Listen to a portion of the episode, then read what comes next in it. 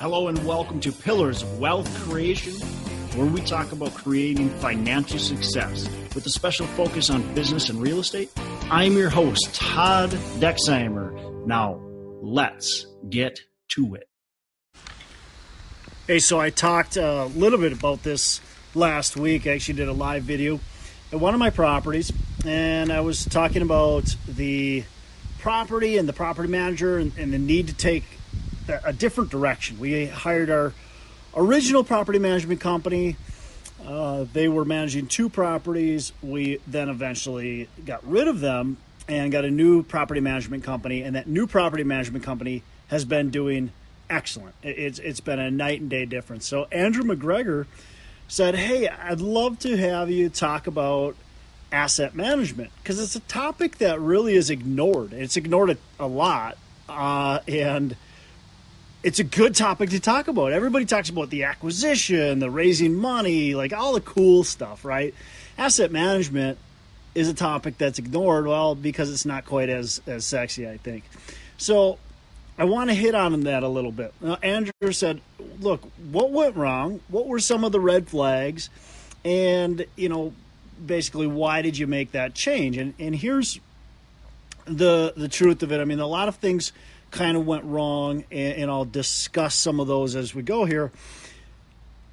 I'll start off by saying that decision is really difficult, and I'll put it on myself. I took too long to make the decision to make that change with this company, and so that was difficult in itself. So what went wrong?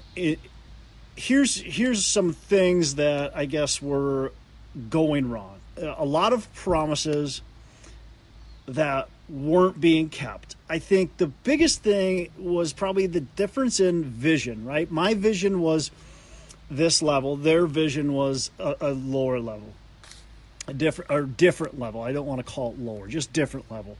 Their expectations of how to interact and treat tenants was different than my expectations to interact and treat tenants.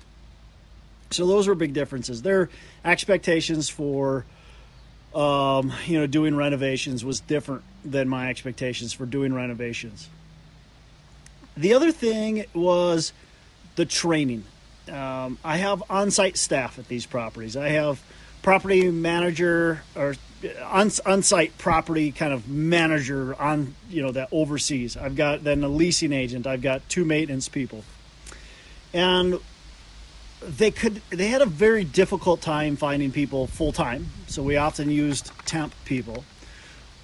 We went through 5-6 different people through that time, so a lot of turnover, and that creates volatility in multifamily. So granted, you do need turnover if you've got bad people, but we also want to ensure that we're getting good people. As we went, I found that there was a lack of training. My staff wasn't being trained properly. And that was a big thing that really made a difference, is the new company has taken over and really trained well. They've been very hands-on. They haven't ignored the current on-site staff. And so they've really been a team working together. And that was something the other property management company just didn't do. They weren't a team.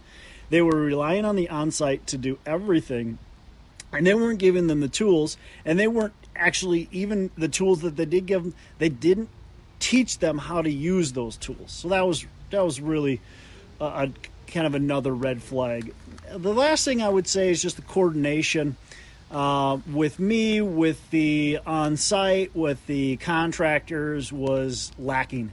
Again, I think it was that they expected everybody to know their own positions and roles, and just expected it to kind of happen and fall into place. And that's never the case, right? You've got to have a property management company that's going to be a good leader. So those are some red flags, if you want to call them, that we found. The change was needed. The change really was needed 6 months prior. But again, change is difficult. I knew that when we made the change, we would see some negative impacts. So, and we had poor performing properties at the time, but that was in part due to the renovations that we were doing. So we had occupancy at like 85%, and we dropped down a little bit. And then it took us several months before we really had traction. And it was a little while there, I'm going, oh man, did I really make the right decision? Because we're not seeing, not that it didn't make the right decision. I knew I made the right decision as far as management, but I didn't know if that decision was going to see the positive changes I was hoping to see, and thinking, oh man, I wonder if it's just the location. I wonder if it's just the property.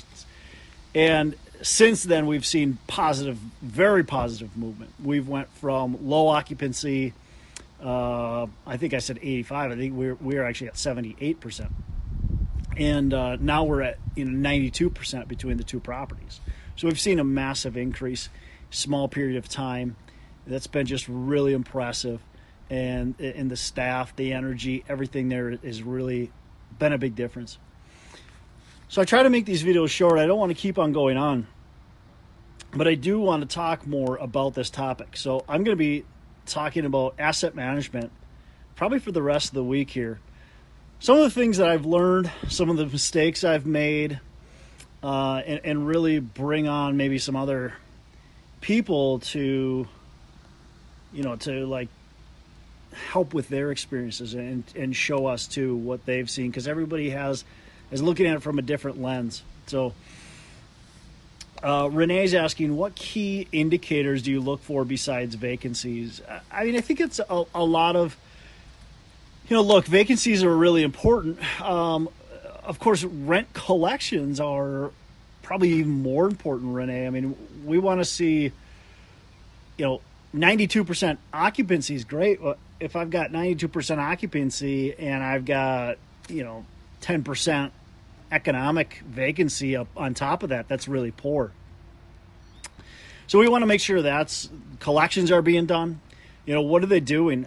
We also want to see the metrics on who's coming into the apartments and viewing and showing, and what is our traction rate?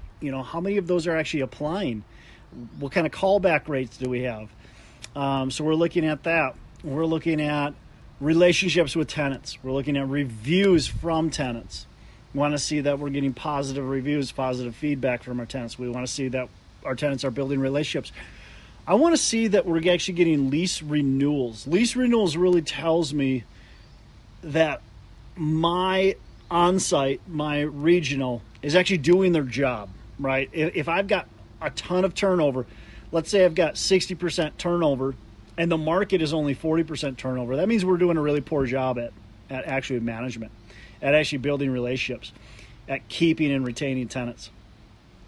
So we really want to look at that. We also want to look at our expenses, quite frankly. I mean, what are they doing to curb expenses? Expenses are controllables, and we want to make sure we can control them. So what are we doing to make sure we're controlling expenses? And what are we doing to make sure that our maintenance is getting done? How many maintenance requests do we have that are out there?